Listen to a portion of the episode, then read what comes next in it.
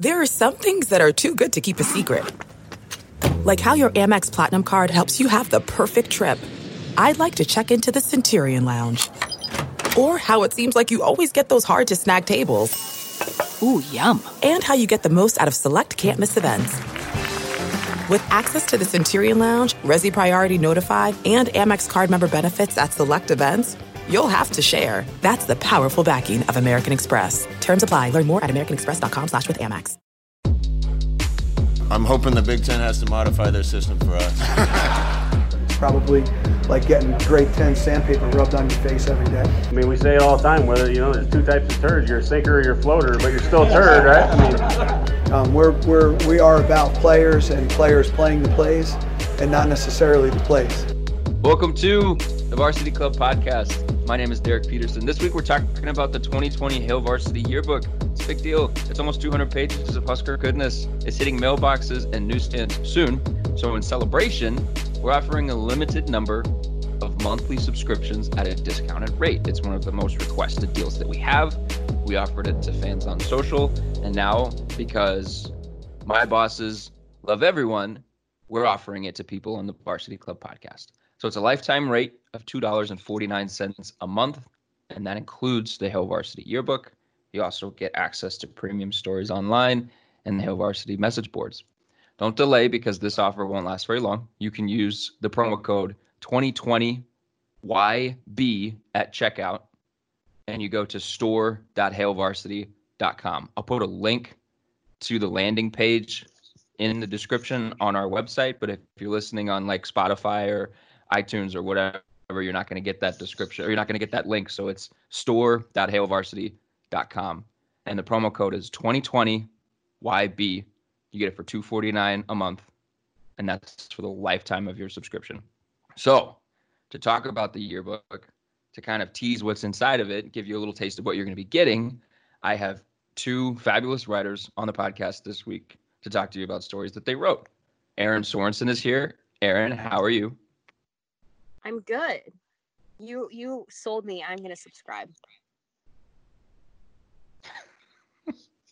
Are you not already subscribed? Actually, it's kind of embarrassing how many like subscriptions I've technically like not embarrassing. It's a good thing. I've I've purchased a lot of subscriptions in well, my don't lifetime. tell people that because now you're just you just looks like you're padding our numbers. I'm not. It's because it's such a great gift. Which, as a little friendly reminder people, Father's Day is coming up. So if you want to get ahead on that stuff, it makes a really, really, really good gift. And that's why I purchased a subscription or two because it's a good gift. It's really like easy. People get excited about it. True. Greg Smith has been waiting patiently. Greg Smith is is the other writer. Greg, how are you? I am very well. Uh, thank you for having me. Um, and that was a great Father's Day uh, subscription plug there too, because I, I think that that might have to be done, but I will have to double check if my I think my dad like subscribed on the sly one day and didn't tell me. Like he does stuff like that, um, and so we'll, we'll have to see if he already has a subscription. But that, that's a great idea. Do you guys have a subscription that hits your bank account every month? That every month you look at and you're like, oh, I forgot I still had that, but I don't use it, and but you never cancel it. You guys have one of those? I kind of. I have a couple of subscriptions to various like news organizations, and like I use them. So I guess it doesn't fully fall under what you're saying. I like I use them, but every month when I get the email that's like you've been charged for this, I'm like, oh yeah. But because I use it and because I care about it, it's like great. Thanks for telling me that I'm getting this. Um, so yeah, I mean, those are ones where it's like I'm not actively like I don't think I think about it. You know what I mean? I'm just like I open an article and I read it, move on with my life. I'm not thinking about that transaction and the fact that I'm reading the content. So it's the same thing with Hail Varsity. But yeah, I I actually do subscribe to some ones where I get them and I'm just like, oh yeah, that's how I can read those things every month. Man, it's funny. I feel like I do, but I can't think of what they are, which is funny considering we have been like deep into like budget planning and like really attacking debt and all of that for like the last few months. Um, and so if I we did have them a couple of months ago and we canceled them promptly, um, and I've now blocked them out of my mind. So I did, but I can't remember what they are right now. My wife used to have this. I think it's called Fabletics, It was like a clothing thing or like a workout clothing. Yes, athleisure. And, like, yeah. Yeah, and like every every month, like she would get charged for it because she would forget to like skip the month, and so she would never just cancel it, but she would always skip each month. So she'd have to remember to go in and skip each month, and like probably eight times out of ten, she was forgetting to do that, and so she was going in and she was like having this credit, and she's like, "Well, now I got to get something." I was like, "Well, no, you paid for something, so." But that was a lot more expensive than two forty nine a month. Two forty nine a month is a, a cup of coffee at Starbucks. So Yeah, uh, $2.49 is a that's one of those deal. things where it, it can it can hit your account and you, you you maybe forgot about it, but you're like, eh, I'll read. It's not that big a deal. It's a great deal.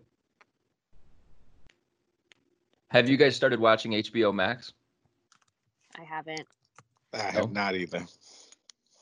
we uh my family did the early sign up thing they like pre-ordered access to this streaming service which is a hilarious concept but uh it got us at a discounted rate for like the first two years or something like that and we got to watch fresh prince of bel air on may 27th and so we are already into the um third season i think it's fantastic we put our game of thrones watch through on hold so that we could watch What? Fresh Prince.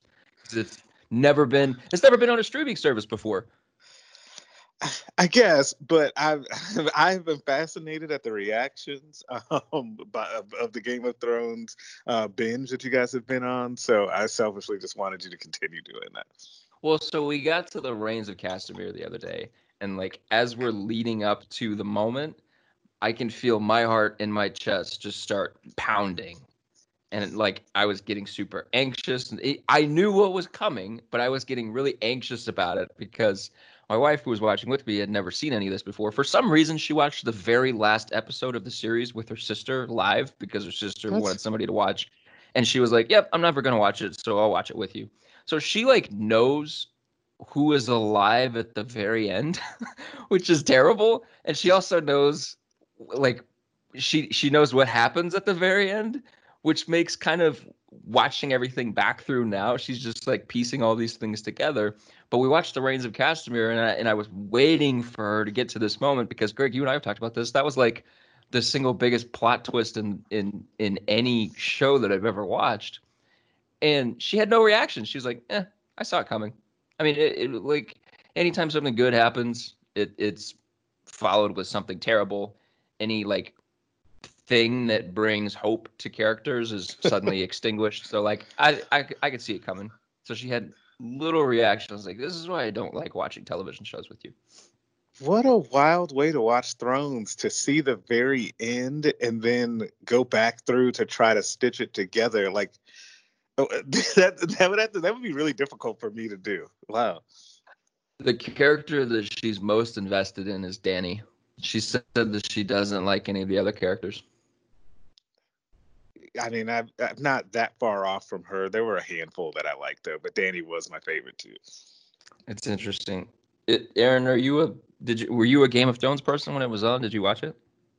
No, I've never. Well, I've never watched it, but I know everything that's happened because I made uh, a friend of mine who watched the show religiously basically spoil it for me every week because I don't care about spoilers. I'm like, if I ever decide to watch the show, it's cool.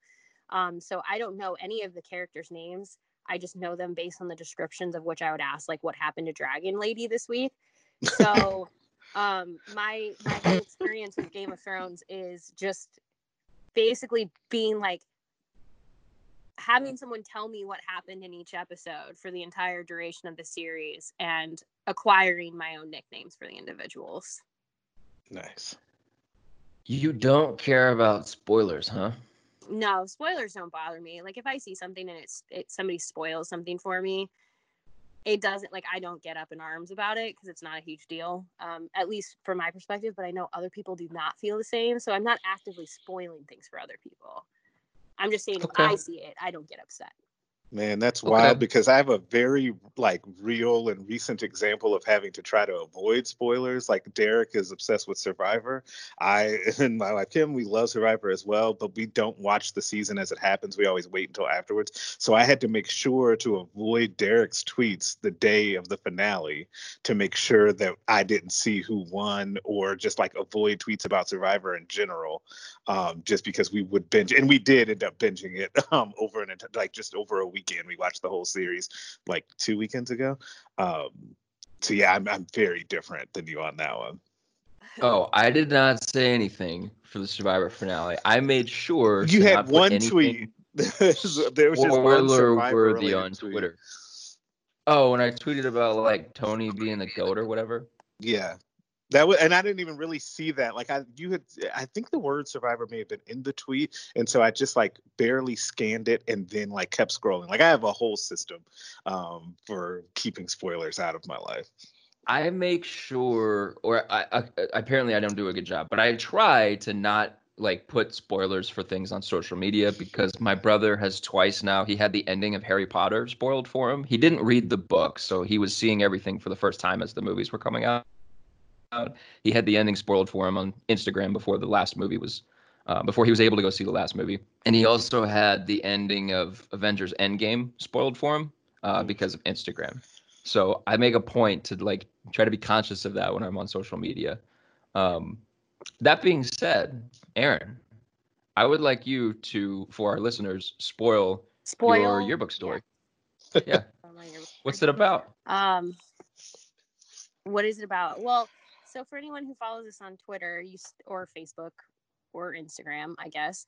Um, I'm like sitting here. I'm like, I guess it was on all of our social platforms. Um, we did share a piece that had essentially hit the cutting room floor from the interviews that I had uh, on Wednesday. So if you follow us, you'd know that my story is on DiCaprio Bootle, and not to spoil it too much, but I I'd known that I'd wanted to do a profile of some kind on DiCaprio since last fall, and honestly, it all started with a backpack.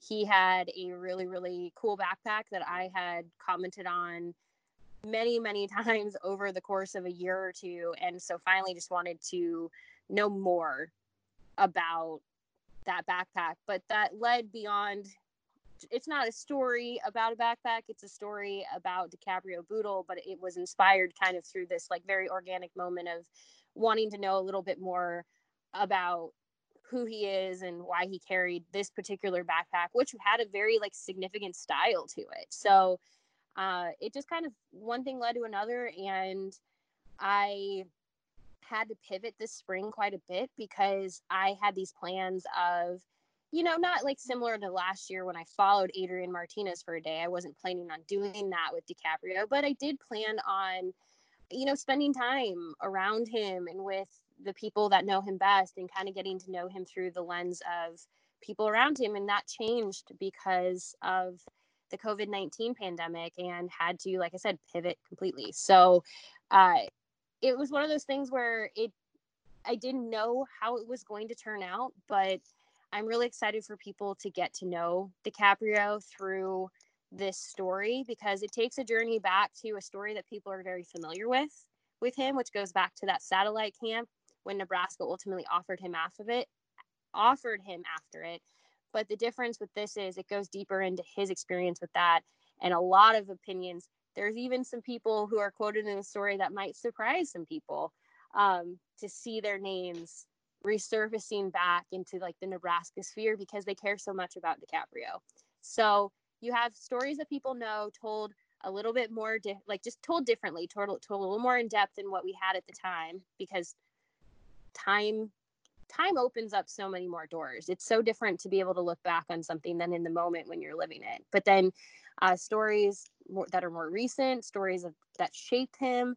Um, yeah, I'm pretty excited for people to read it because I think I think most people have an idea of the kind of man, young man that DiCaprio Bootle is, but hopefully this gives them a little more insight into how he became who he is and some of the things that matter to him most. And that goes way beyond football. And the the biggest takeaway I have from this and that everyone said is for as good of a football player as he is, he's an even better person.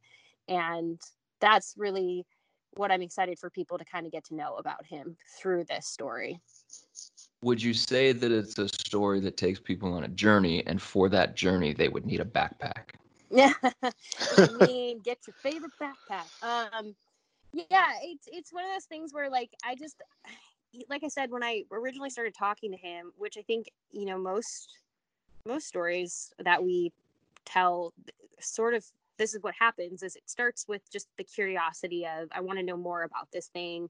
And you never know what shape or form that's going to take. It could be something where you say oh i'm gonna i'm gonna do this now. I have all the information i need. Or maybe you say i'm gonna wait a little bit longer because i think i need more time. I think i need to see things happen and play out and whatever. And that was the thing with DiCaprio is I I didn't know what shape or form his story was going to take. And at the time I thought, well, maybe I'll try to write it for, I remember thinking like maybe for December issue. Like I was trying to figure out where to like write something on him about. And uh, it ultimately became a story that I thought, well, maybe this makes sense for the yearbook. And I'm glad that I waited uh, because this pandemic certainly challenged the way this story could be told. But I, like I said, I'm excited about how it turned out because it challenged me as a writer, but it also was cool to see him. It was also cool to see him through a different lens, through a time that was very unique. And, you know, you operate under the assumption that things will be sort of normal this fall, but you don't know. And so, I don't know. It was just, it was, it was a unique opportunity to tell a story about a really interesting young man, but like having to challenge myself as a writer and as a storyteller in a way that I don't think I've ever had to before. So, like I said, I'm excited about people getting their hands on this for a number of reasons. Because my story, as excited as I am about mine, I'm equally as excited about all of them in the yearbook because I think that's sort of the approach we all take. It's just trying to challenge ourselves and be better than we were the year before or the issue before. And that's pretty cool. So I want to say for people that are listening, I haven't read Aaron's story and I haven't read Greg's story. Um, I, I, like I'm not. I think it would be a little funny um, if I was listening to this and and like my thinking was that the host had read these stories already. I'm not just like lobbing softball questions for you to kind of talk glowingly about your piece. My goal right now is to try to get you to reveal some stuff about your piece. you uh so like I said, I haven't read your story and and to that point, like I wasn't here when DiCaprio Bootle was getting recruited. So this satellite camp story, like what what he he's a this is his fifth year on campus. So mm-hmm. this this satellite camp when would that would have been 2015 2015 yeah so that so that's okay summer, so what what happened there well and like so the story that everyone has kind of been told so anyone who follows recruiting and was really big into recruiting especially early in the um, Mike Riley era heard this story that DiCaprio was relatively under recruited. He held offers from, you know, um, believe it or not, Central Florida. Some uh, Sean Beckton would have been at Central Florida, obviously, when he was getting recruited there. In fact, uh, some, Trey Neal remembers when he was getting recruited to Central Florida. But he had he had offers to, um, you know, a number of good programs, but he just was looking for that Power Five offer, and he he just the problem was is people were really hung up on his size he's 5'10 i believe um and that was just for whatever reason one of the reasons like that, that was just pre- preventing people from really maybe giving him the look that he felt he deserved but he was fast so after that satellite camp he went to in Miami. So he's from the Miami-Dade County area and he went it was, you know, 7 miles from home. He went to this um, satellite camp which I'll let the story when people read in the yearbook. There there was a program that was not Nebraska that got him to that satellite camp and he really did it because he felt bad because they kept calling him and he felt like, well, I better go. Like I better show up. And so he, he did and that ultimately changed the course of his recruitment and then in some ways his life uh, nebraska had mark banker was there um, there nebraska had a few coaches there and they saw him in action they saw him run a 40 and run the 40 yard dash very very fast and they were like this is a kid that follows directions and does everything with a smile on his face and then he's really really good. So he ultimately received that offer after that satellite camp um, which is the, the, which is a great story at face value. The piece that our yearbook story dives into is now DiCaprio's viewpoint on it, his father's viewpoint on it, his brother, and his brother has a really interesting connection into all of this, which is part of what I don't want to give away because I really I'm excited for people to see the connection there. Um, but yeah, he it, it and it was told Brian Stewart, who was uh, one of Nebraska's coaches at the time, he was one of the people who immediately saw just sort of how significant he was as a player and how quick he was and so you you get a few different viewpoints on that moment that at the time one you wouldn't have thought to ask a 17 year old individual. You you just are asking oh this is great. This resulted in an offer. How do you feel? So you get the story but now you're getting all the little like nuances that happened within that story. And that includes uh, some disagreements between coaches some challenge like there was some challenging um, between people at that camp. I mean, like I said, it, it's it's fun to hear about it in hindsight because everyone who is there has a little bit like they all tell the same story, but they have a little bit of a different viewpoint on exactly what was happening. And that's the best part because you now get to see it through like four different people's eyes.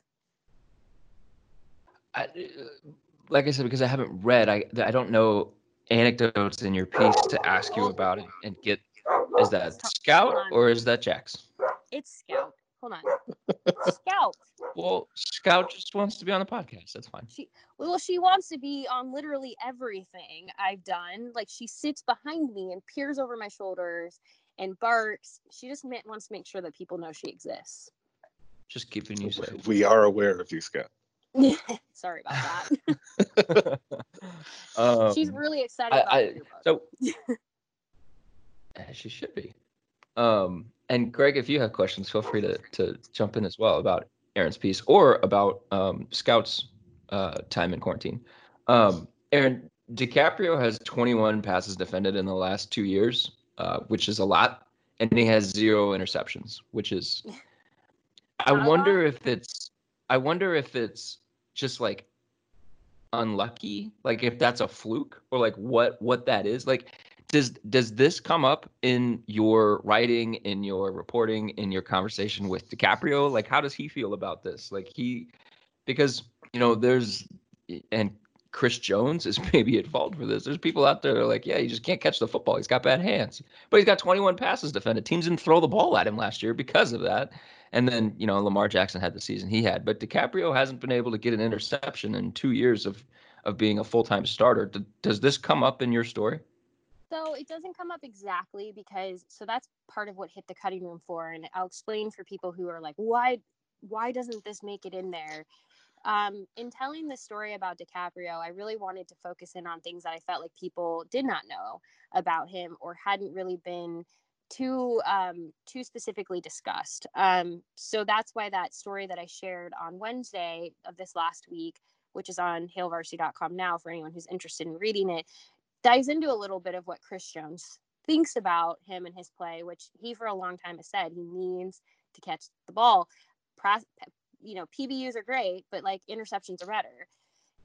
The thing is, is like what does well that's what travis fisher says too. Travis fisher does not like pass breakups. He says pass breakups are missed opportunities.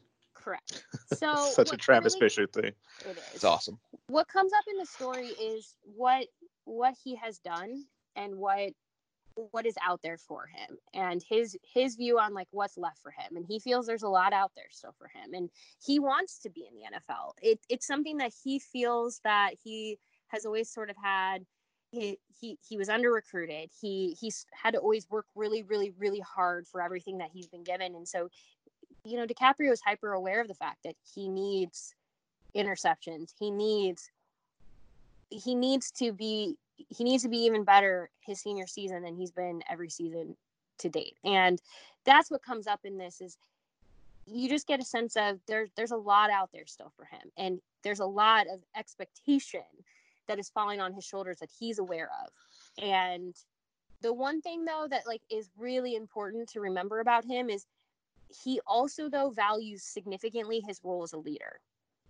And he it's very important for him to be able to lead others. So if somebody else is doing well and maybe he's taking a back seat to that moment he's okay with that. So that's also something that i think is really interesting about him and t- takes takes a role in this story is how he wants to be remembered and perceived by others beyond just what he does on the field. And that's something that really stands out to me about him is he he's focused on the big picture, which is here are my goals and what I want to accomplish, but I also want to make sure I leave things a little bit better than I found them.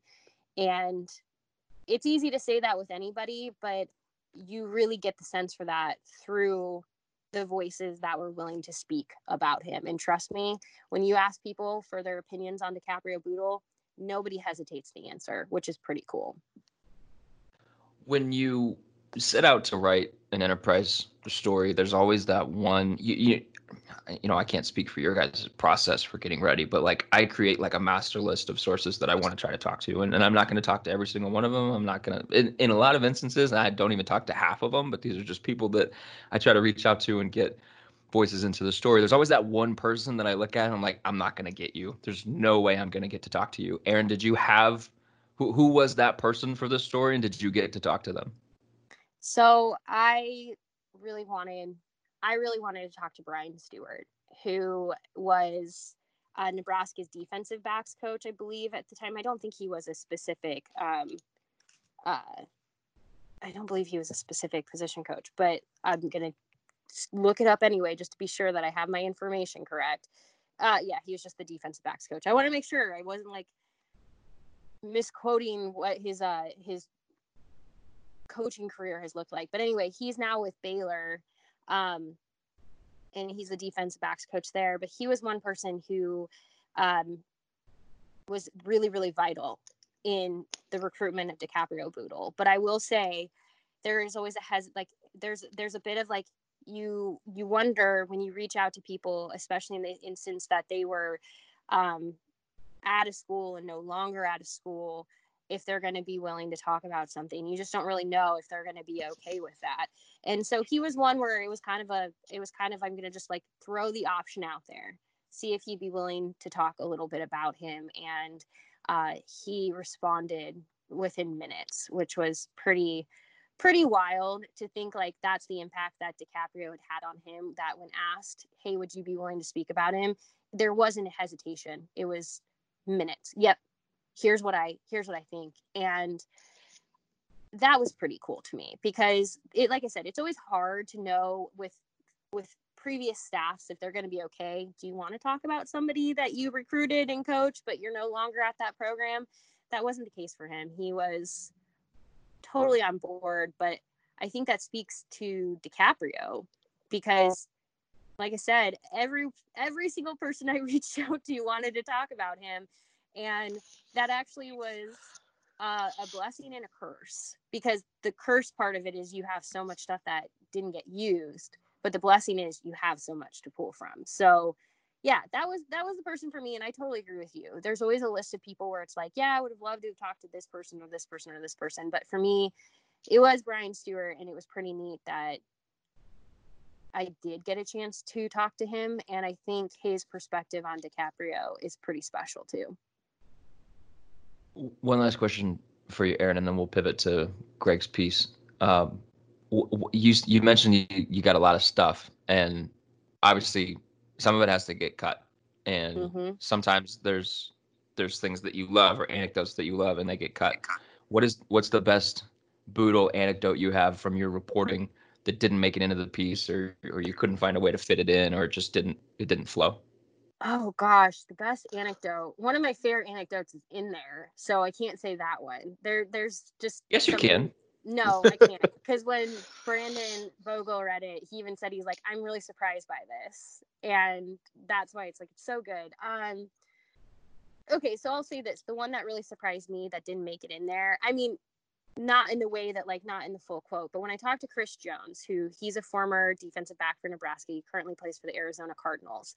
Um, when I talked to him about just, I, I wanted him to tell me if my perception of DiCaprio was, if I was off, if I was, I, I just wanted to know like where I kind of like when I look at him, if I describe him, if I'm off, if I'm completely off the base, if I'm close to the way he sees him, and he said that the thing that people don't really realize about DiCaprio is he cares a lot about what people think to the point that he can let those things really, really dwell. Like he dwells on things a lot. Like they can really bother him. He thinks about them.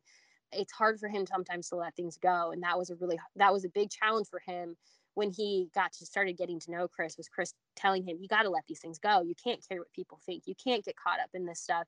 And that is something that I never really felt like I the sense I got from him even before doing the story. I would have never thought like DiCaprio Bootle cares what people think. It, I mean everyone cares, but it, like to know that like those things matter to him that if somebody goes out and um, is saying you're not good you're not this he's not only to like care but he's to take that personally that's that's pretty powerful for an individual because the piece that does make it in the story and like i said this isn't my my favorite one but it does this piece does make it in. Basically chris said the, the power that dicaprio has though is he's somebody who doesn't allow himself to get angry and not he doesn't turn those things into a negative. He uses it to fuel himself and to work harder and he doesn't allow himself to get it, it's really easy for people who feel slighted or feel like people are not being that kind to them to feel like I've got this like nasty chip on my shoulder and I'm now going to be mean to you and I'm going to go into this like dark space. And he's like, he doesn't do that. That's a pretty like important piece. He might dwell on it, he might take it, he might reflect on it, and it might matter to him, but he's not going to like become a mean person because of it. And I mean, that's a ton of credit to him because I don't think a lot of people could say the same thing if people are out there talking poorly about us. I think our natural reaction would be to take it personally and get mad, whereas he takes it personally and does something about it. So I liked that. There's a transition. Yeah, sorry, I didn't mean to interrupt you, but there's a transition here from Aaron to Greg, uh, where we kind of compared DiCaprio Bootle and perceived slights and internalizing those slights and Michael Jordan and I think that's the perfect way to pivot over to Greg because we're talking about his favorite person. Yeah, so Greg uh, Michael Jordan for the. I'm just kidding. Oh boy. He spoke to Michael Jordan for the yearbook. I turned that down, and then you guys would be mad at me. Yeah. um, Greg, first, do you have any questions about the Bootle story? Oh my God! If I if I asked all of my questions about the Bootle story right now, um, we'd be here for another hour. Um, so I will not. Um, but I will say this because I've had an interesting relationship with Bootle and his family as well. Because I have a, a, really good friend of mine is actually from Miami um, and knows him and his family, and so I've always kind of had a connection to them. Um, and I've, Aaron mentioning his brother made me laugh to myself because his brother, as you guys will probably find out in the story, is a trip. Um, so he's a good dude. and so that whole story about the satellite camp and all of that um, is just fascinating on how kind of Bootle came to be at a thing at Nebraska. And then I'm, I'm just glad that people are going to get a better window and insight into him as a guy and kind of what makes him him, because uh, I think it'll be really eye opening for people. So at one end of the spectrum, we have Aaron talking to a guy who's in a lot of ways at the tail end of his college journey, and he's trying to um, maybe make up for some things that he feels like he's missed out on. He probably wants to go to a bowl game. He probably wants to get an interception. Greg, you talked to a guy at the beginning, the relative beginning of his college journey. You talked to Wan'Dale Robinson. Um, aside from the obvious, I mean, he he was a sensation as a, as a true freshman. Why did you want to do a story on Wan'Dale for the yearbook? Yeah, I think that the my initial goal is two big things. My initial goal was is that I wanted people to get a real understanding and real level of insight into how the Wan'Dale that was the freshman sensation that you mentioned came to be, right? How did how did that guy get prepared for that moment to be that good early on, um, and to be kind of a face of the program at this point early in his career?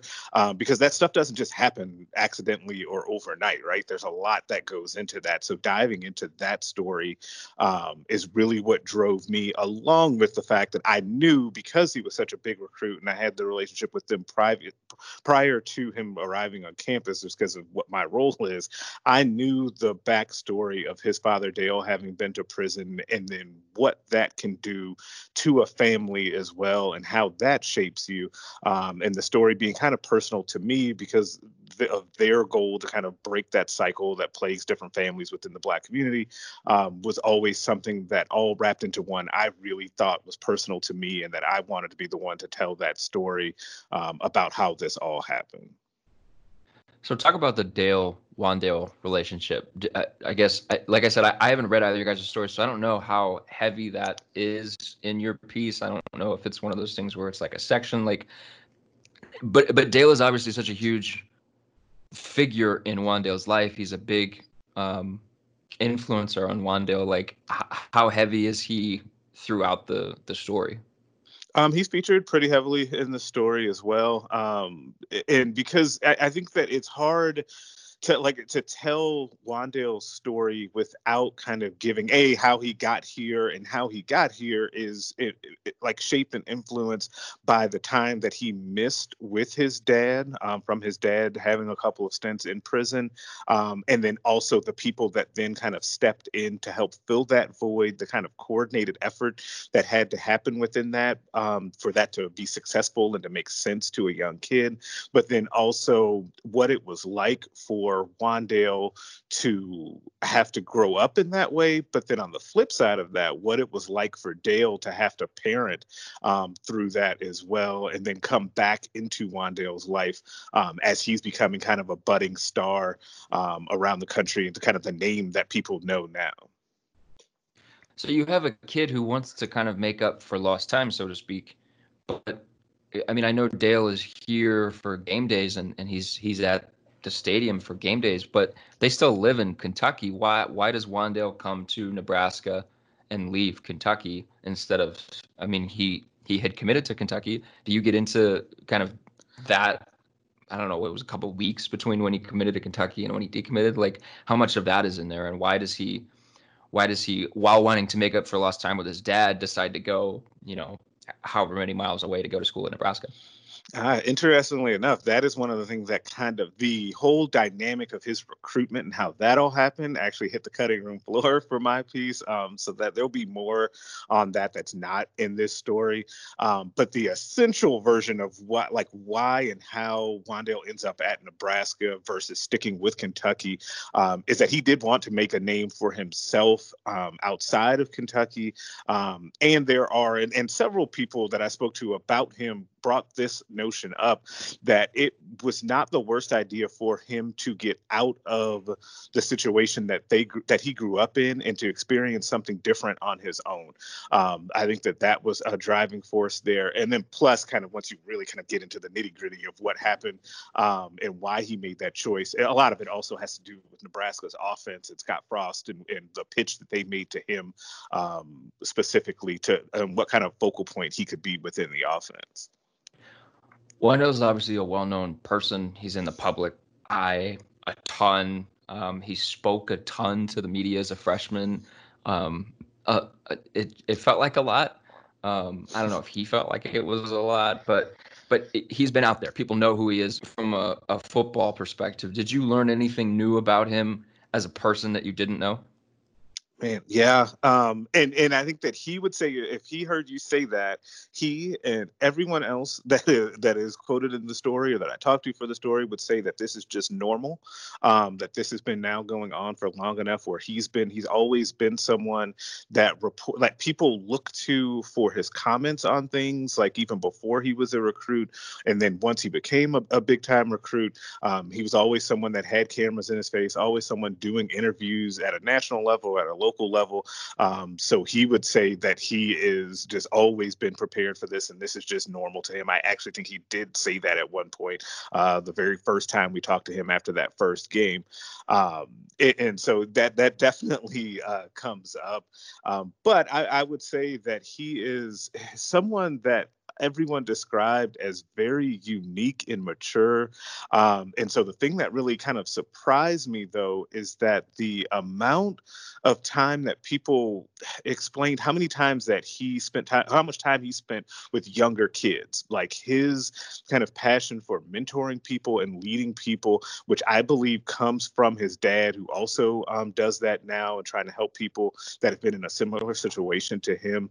Um, in fact, some of the kids that he kind of kept in con- contact with back in Kentucky have even come out to Husker games um, to try and support him here as well. So that's all fascinating to me about just learning that about like how um, much care and how much he cares about kind of mentoring people and keeping in touch with those folks. Well, it kind of makes sense if you think about kind of the aspects of his personality. He's somebody that is is well spoken and comfortable being the voice of a group. I mean, he did that for the wide receiver room last year, and and as he has told um, in press conferences and said to you, like it's been happening for a while. So I and for him to be a true sophomore, and especially the situation that he was in in the spring, where he was the the, oldest wide receiver, the oldest scholarship wide receiver in the room, and kind of the voice for those wide receivers. I mean, I guess it kind of makes sense then that he would be somebody that um, is kind of taken to I guess being a, a mentor figure or a role model kind of figure for younger people. That's interesting though that he is so young, um, and and he kind of has those dynamics. How I know that he was close with Rondale Moore and close with David Bell. They're all from that Kentucky region and trained together before college. Like, did you get out of those guys? Did you get into either of those guys? Did he talk about kind of that relationship or or a relationship with uh, Kentucky prospects or Kentucky recruits in general? No, we didn't talk specifically about that. The only time that that came up um, was in talking about just his training, um, and, and, he trained with those guys, and kind of what it was like for him to see um, guys like Rondale Moore, and there was a there was another guy whose name I'm forgetting that came right before them as well that was getting recruited um, pretty heavily, and how that kind of fueled him to kind of take his game to the next level and to also take his level of preparation um, for getting noticed by colleges to the next level because that jump really happened for him between between his sophomore and junior seasons, which on one hand is normal, but on the other hand, for as big of a recruit as he ended up being, it actually feels like he kind of got on the radar a little bit late. And a lot of that had to do with his size, um, which, as you guys listening to this know, he's not the biggest guy in terms of height, um, but he's definitely pound for pound very strong.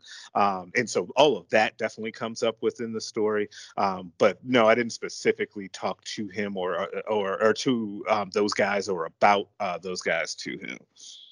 Was the other guy KJ Hamler? That name sounds familiar. It may have been him. I feel like there was this run and there's been this progression of like small all-purpose guys just taking over Big Ten. Like you had KJ Hamler at Penn State and and Rondale Moore and now David Bell and now Wan'Dale Robinson. I'm curious. Like maybe the next guy is whoever Purdue signed in this 2020 class because they've had back-to-back true freshman receivers go for a thousand yards, which is ridiculous. But um, Greg, with with Wan'Dale, and, and I asked Aaron this question: the the guy that you or the person that you really wanted that you didn't think you were going to get for the piece, who was that, and did you get them? Yeah, um, like you guys, I do the exact same thing where I sit down and make the master list of kind of who all I want to talk to uh, for a story. And I think on this one, I actually got everyone that I wanted, which is pretty rare, as you guys know. My person um, for this was actually Vicky, um, Wan'Dale's mom, um, and and mostly because we just don't hear from her a lot right? And and i think that this is it's natural it's normal you're not going to hear from everyone in the family as much as you are going to hear from kind of the athlete Wan'Dale or from the dad Dale who was kind of his own bright star in his own right right? And they both kind of uh, I've kind of described like thought about it as they both suck up a lot of oxygen right? And so she's there and to me it was always going right but it was always what going an to excellent be way to phrase it. right but like it was it was always going to be interesting to me to figure out her perspective on all of this, right? Um, from the recruitment um, of Wan'Dale and what it was like to go through that, but then also kind of the other more somber part of it and what it was like to raise a young son without his father. Um, and we get into kind of, I got into all of that with her. Um, and she is unique in her own right because she was described by both Dale and Wan'Dale as, as more of the disciplinarian, actually, of the two, which was really interesting to me. Um, she's also battling MS. Um, and so she's kind of tough as nails. And it's just all, it's all that whole piece of it um, was very interesting to me. And so I, I, was very glad that I got to talk to her. Um, the only, the, the other piece of it, though, is that um, as uh, talkative as Dale is, um, Vicky is the opposite. Like she is very quiet, and Wan'Dale is actually closer um, in that way uh, to Vicky. Even though we hear from him a lot, um, it takes a little bit to kind of get him to warm up and really open up. Um, and she even mentioned that she that she thinks that he takes more after her in that case, but then obviously picks up certain other things um, from Dale. So it, it, her, she Vicky was definitely the person that I wanted to talk to, and I'm glad I did. It's the perfect yin and yang in a relationship. You know, I don't. It, you guys know me when I'm not on a podcast. I don't talk very much, uh, but my wife talks all the time. So it, it you have to kind of have that balance. Aaron, does Kyle is Kyle soft spoken? Uh, I don't know if I would say he's soft spoken. He definitely like this morning, for instance, he we were talking about something and he had to stop me. And when I get fired up about something, I can kind of just go. And he had to stop me and say, like, I'm trying to tell you what I think on this. Like, you need to stop for a second. And he has no problem just doing that because, he, I mean, we're we're engaged for a reason. um, but yeah, I mean, I don't think he's soft spoken. Uh, I definitely think he allows me to talk as much as I want, but he's not afraid to also just tell me to shut up if he has something to say or something uh, he wants to make clear and I'm steamrolling it. So yeah, it's it's healthy. I, I think I said that more like more aggressively than it needed to. He's not like being mean. He's just like, hey, it's my turn. I'm I'm glad you didn't take offense to me kind of sort of implying that you talk a lot. So that's good. I, I know, but see, here's the thing. I know that I talk a lot in like this environment. Like I do. And I probably why I got into this job.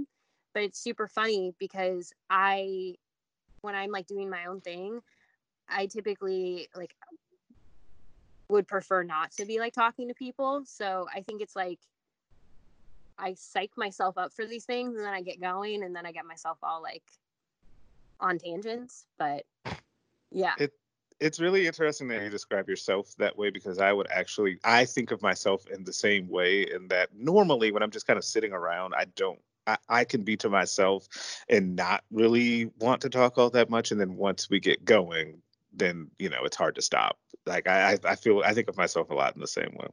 Yeah, I don't like actively like go looking for conversations.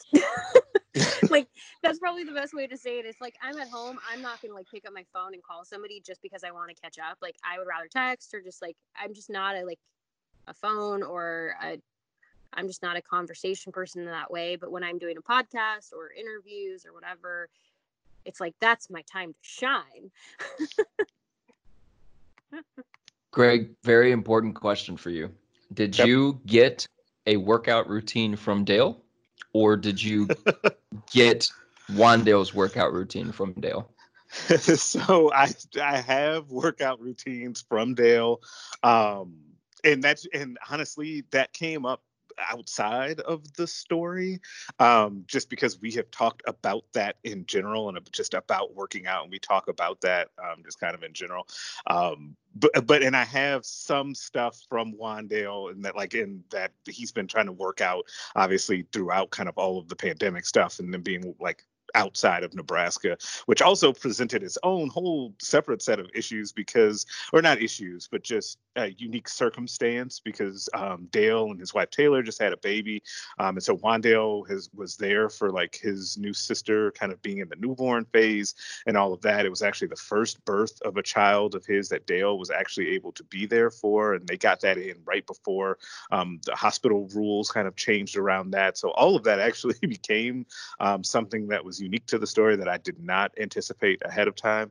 Um, but the short answer that yes, I do have some workout stuff uh, from them. Okay, necessary follow up then. Have you attempted one of those workouts and have you died from one of those workouts? I, I imagine that, that the workout would be difficult. Yeah, I, it is. It looks difficult. I have not um, tried any of them. I have had him. I have had Dale kind of critique my workouts that I had already been doing, and he's given me tips about what I need to be doing. Um, but I have not done a full Dale Robinson workout yet uh, because I am not ready for all that. That would be. I bet people would watch that. If we made that a video piece. I bet people would watch that. You One thing that I've Sorry, Greg. Go ahead. No, I was going to say you are giving Aaron hashtag content ideas that I do not want out there in the public space right now.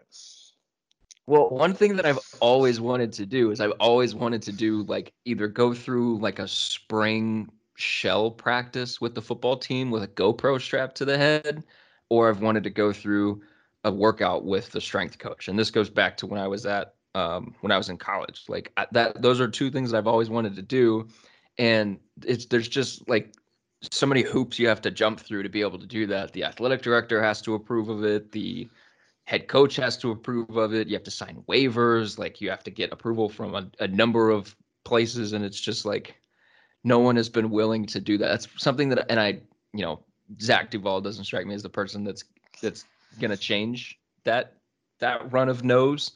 Um, with, to no fault of his own. I mean, they're they're allowed to say no. Um, I don't want, you know, someone like me going in and getting killed by people that are twice my size.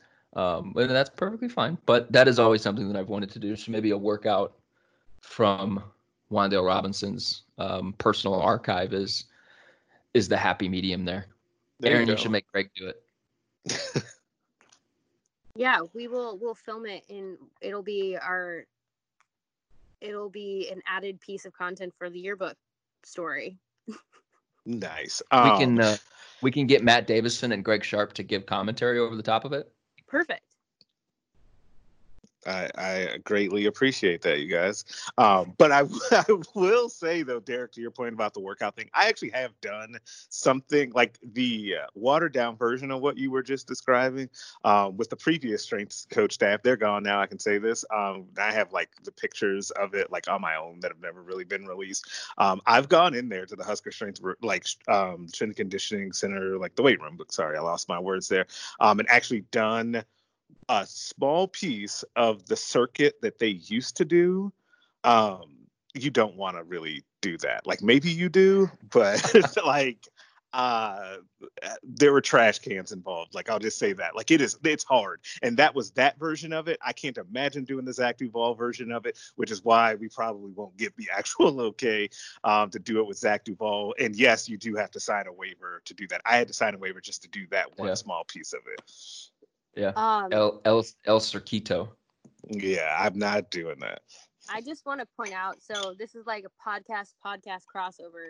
But in one of uh, Jay Moore's More to It podcast, he talked to um, they he in one of his podcasts he and his guests were talking about um, uh, when Bill Callahan came to Nebraska he was trying to cut the roster down because there was just so many walk-ons like it, like there's a whole debate over the walk-on program doesn't matter. But mm. the whole thing was is they were trying to make the workouts as hard as humanly possible to get guys to just basically stop showing up. It's like okay let's just go as hard as we can. Uh so they they push them really hard over a week. They show up on monday and too many guys still showed up and they were like what? Oh and i like love that because it's like you imagine like if you told somebody like Duval, all right, make these so hard that like people just don't show up on Monday and like more than you expected to show up, how much harder do those workouts get? They don't get harder. You know you have a team that's bought in. Everybody should do oh, that. Everybody should operate that way. Oh, yes. Look at you. I, I think everyone should operate that way because if your goal is to get people to quit, then the people that don't quit, you know they're not going to when the season starts. Oh, you sound like well, a coach. I I like that. I just saw the 2017 season problem. well, not all the problems. We still have Bob Diaco to contend with, but Yeah, I, everybody should operate that way. I mean, I had I had teachers in college that operated that way. I mean, you get to a certain point in your major, kind of in, in the major specific courses where, uh, you know, there are a handful of them. It was like the first semester of your junior year. You take a class where the teachers and like the teacher tells you on day one, their goal is to fail you. They're trying to thin the herd of people that actually want to be in that major. So like with pre-law, it was like people you're trying to get out people who just wanted law for the paycheck and didn't actually care about what they were doing. And so the whole goal of the class was to fail people. Like if that's the goal in let's say winter conditioning. Hello, Scout. If that's the goal in winter, I think Scout agrees with me. Um, then you're you're getting people that are there for the long haul and aren't going to bow out when the going gets tough. I like that. I like that. Bring Doyle Callahan back. I've lost everybody yeah, that was I, just. you just here's the Yeah. thing, not to completely not to completely pivot, but when this kind of is a natural, and we won't go too much longer because I know people have lives, but you do want to hear us talk about the yearbook forever. Um, but when we think back on like previous coaching staffs, um, your yearbook story does in a way have some focus on a previous coaching staff not in the lens of that not on in the lens of a staff specifically but do you want to tell anyone briefly what your story is about or do you want to save that Yeah, I can talk about it. Um, the 2020 season is the is going to be Nebraska's 10th in the Big Ten, and so um, I just wanted to talk to people about the transition from the Big 12 to the Big Ten, and I I set out with two questions, two central questions that I wanted to answer in the piece, and that was one: Would Nebraska make the same move again today that it made 10 years ago, knowing um, how those 10 years were going to play out? you know, obviously they they haven't won a conference title in 10 years and they've had more losing seasons in this this conference than they had in like the previous 50 years in the Big 12 and Big 8. Um and and the second question was uh, was Nebraska ready to make the move when it did? Um I've heard a couple other people who were close to Pelini have talked about how Pelini was um you know, I've I've heard the phrase um, concerned tossed around, and from I, I got pushback from people that I talked to on on that phrasing, maybe reticent about, um, you know, switching conferences and and doing it so quickly. You know, they they announced in 2010, and then in 2011 they were in a new conference, and it wasn't one of those things where um, that you know they had a long runway to kind of build up their momentum. Um, but but you know, like I said, I had a my master list of people and um, because of the nature of the story. Pretty much every single person on on the list was somebody that is either no longer here or has been fired by the program. And so I wasn't I wasn't really sure who I was going to get to talk to or who I was um, going to be able to have good conversations with. But I talked to a, a pretty large percentage of um, that coaching staff. I talked to Tim Beck. I talked to John Papuchis. I talked to Rick Kaczenski and and Rick Fisher and Rich Fisher, excuse me, and I talked to Harvey Perlman and um, you know the stories that I got from the assistant coaches. It was it was real, and um, you know I I in a lot of instances I thought they were brutally honest with me, and but you know it also came across. I, the one of the things that I found interesting was um, they were able to talk about kind of that transition, and then we go all the way out to 2014 when they get fired, but none of them were um, none of them were still.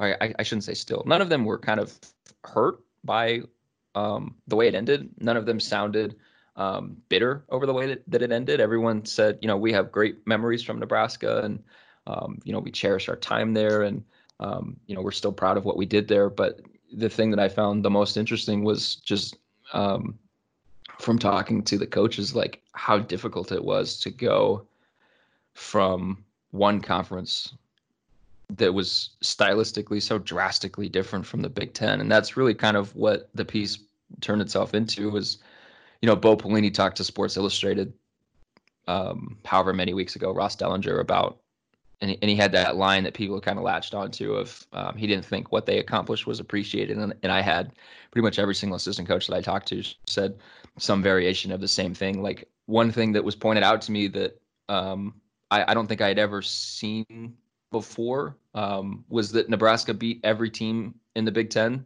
in its first two years in the league, which is incredible. uh, if you really think about it. Um, they lost to what was it, Wisconsin, Northwestern, and Michigan their first year, I think, and then that next year they beat all three of those teams. So they beat every other team in the league um, their first two years. Which, if you really sit down and think about how, you know, the first year you go into a, a new conference and and the way um, Tim Beck explained it to me was that every single game for them, every single week, it was like preparing for a bowl game because the only team that was on their schedule, and this was something Papuchis said, the only team that was on their schedule in that 2011 season that was on the 2010 schedule that they had their own tape to look at was Washington in the non-conference. They had 11 brand new games that they they didn't know tendencies, they didn't know where they were flying into, they didn't know um, you know what the defensive coordinator liked to do on third down. They didn't know what the the personnel pack packages looked like. They didn't know what side of the field they were supposed to warm up on, and, and that was the case for 11 of their 12 games and every single game in conference play. Um, and one of the questions that I asked everybody, I was like, you know, this is kind of a stupid question because you guys won. They won nine games their first year, 10 games the second year, and then nine games in years three and four in the conference. And I, I was like, because of the success that you guys had, it's kind of a dumb question, but do you think you were ready for the conference? And universally, everyone said no. Um, it was one of those things where, you know, in 2010, that their last season in the Big 10 or the Big 12, excuse me, like they were trying to win a Big 12 championship because in the 2009 season, they were a second away from doing it. They were a second away from beating Texas in the Big 12 championship. And um, I didn't get into, you know, their thoughts on that second. But um, you know, in the 2010 season, like they're focused on getting over the hump and trying to win a Big 12 title, trying to win a conference title, and trying to defend the North Division crown. That they're not they're not they're not afforded the ability to look ahead or to start planning for the 2011 schedule, and so they have one season. They have a full season um, and just a normal allotment of time to get ready for basically 11 bowl games. Um, and the overwhelming sense or feeling that I got from all those guys was that what they were able to accomplish um, wasn't appreciated. And from the people that I, you know, I talked to Bill Moos and like I said, Harvey Perlman and and those guys who who, um, you know, Harvey who made the move. Football was a piece of it, but it wasn't the full reason Nebraska left the Big 12 for the Big 10. Um, and then from Bill Moos's side of things now, he's here and, and Nebraska's a, a fully vested partner in the conference, so it gets the full payout and it has all the privileges of being a Big Ten partner. Um, all the all the the advantages that are outside of just football. You know, like both of those guys were 100% without a shadow of a doubt. Yeah, we would make the same move again because it was the right move. And and what was interesting was Bill, who was at um, Washington at the time, or actually he was yeah, he was at Washington at the time. He, I asked him, I was like, Washington State, excuse me. I asked him, I was like, you're looking at it from afar, and you're in the Pac-12, and you guys are talking about bringing in Colorado. When you see Nebraska leaving the Big 12, a conference that had so much success in, for a, a new conference, what did you think of that move as an outsider? Did you think it was a the right move? And he was like, oh, absolutely. And I, I found that interesting. Yeah, one of the things, and and so it's interesting now to think about Derek's story. excuse me, because I have read Derek's story, and what I was always kind of intrigued by with your story, and you mentioned this off top, Derek, is that, uh, that talking to people that had could could perceive or have the perception that they were wronged by Nebraska and be bitter about it, um, or just not want to talk about it or go there, um, and really have those all be the exclusive people basically that you end up talking to, um, could produce a really interesting and different dynamic for a story. Um, and so that piece of it to me um, was always interesting. And I just don't know. You mentioned, and I think that this continues to come up about the appreciation of what happened, um, wins and losses wise, um, through that time. And that's always going to continue to be rehashed. Um, but the more you kind of dig into this and, and hear from people involved with it, I think the resounding answer to me has to be no, they weren't appreciated enough. When you just think about how difficult it was, when you just break it down to, hey, we have to get for ready for 11 bowl games games. We don't even know where the locker rooms are or where to warm up and all of that, which then, of course, makes me then think about what's happening now and how they're still kind of struggling with different things as they still are trying to construct a roster as, as well that has to compete in the Big Ten week in and week out. Like, I don't think that Nebraska is out of the transitions that were started um, that are kind of laid out within this piece. Well, and there's there's a line I have um, in there that really kind of gets at that. Um, you know, if you look at what they were building up until 2014, and then you look at what they're trying to build now, there are a lot of parallels, uh, situational parallels with where they're at now and where they were then. Um, and yeah, I mean, the, the, the I didn't want to like, I didn't want to tell other people this is how you should feel about this staff that's now six years gone. I didn't want to tell people that um, you know the feelings that you had then should be something else now. Um, but I am kind of excited that the response so far from people who've read it has been, wow, maybe we should, and just kind of having um, a conversation about like you know we get into the recruiting side of things, we get into um, their decision to prioritize certain states on the map in terms of recruiting. We get into, um, you know, the whether they felt respected right away in the conference and what they had to do to kind of earn that respect. And we get into, you know, how teams viewed them and and how um, you know they viewed other teams. And we get into kind of, um, you know, I I just thought it was um, I I was excited about the way that people who had read it were kind of responding to it in the sense of like, well, maybe we should revisit this conversation, or um, it kind of branches off into like you could have like ten different conversations that um, originate with a line or a graph or a section in this piece, and then you're talking about something that's tangentially related. You know, 20 minutes later, and you're having like a fierce conversation or with or a dialogue with somebody, and that was kind of what I was that was what I was hoping for. So it was kind of cool that that was the um, the end result. I was going to say one last question for you, Derek, because you're somebody who I think what's interesting about one kind of kind of what we were like I said about time time allows stories to be told a little bit differently um, because hindsight is powerful. So I think that's great in this instance. And I have read your story, but the one thing that I know I've kind of briefly talked with you about is you didn't grow up like obviously you grew up knowing Nebraska, but like you grew up away from this scenario. You didn't actively live it. Like some of us that were on staff were either covering Nebraska at the time were very, very like present in that. What was it like for you to sort of not only learn about this period of time, this history for Nebraska, but in a way you were sort of experiencing it for the first time in the way that you did. I guess what what was that experience like sort of having the advantage, in my opinion, of like fresh eyes on this whole situation? Well, it was an interesting reporting experience, and I, don't think advantage is the best way to describe it because um, at the same time, you know, I had I had two sides that that they were on opposite sides at the end. So like Harvey Perlman and Nebraska's coaching staff, like in 2014, they were on opposite sides.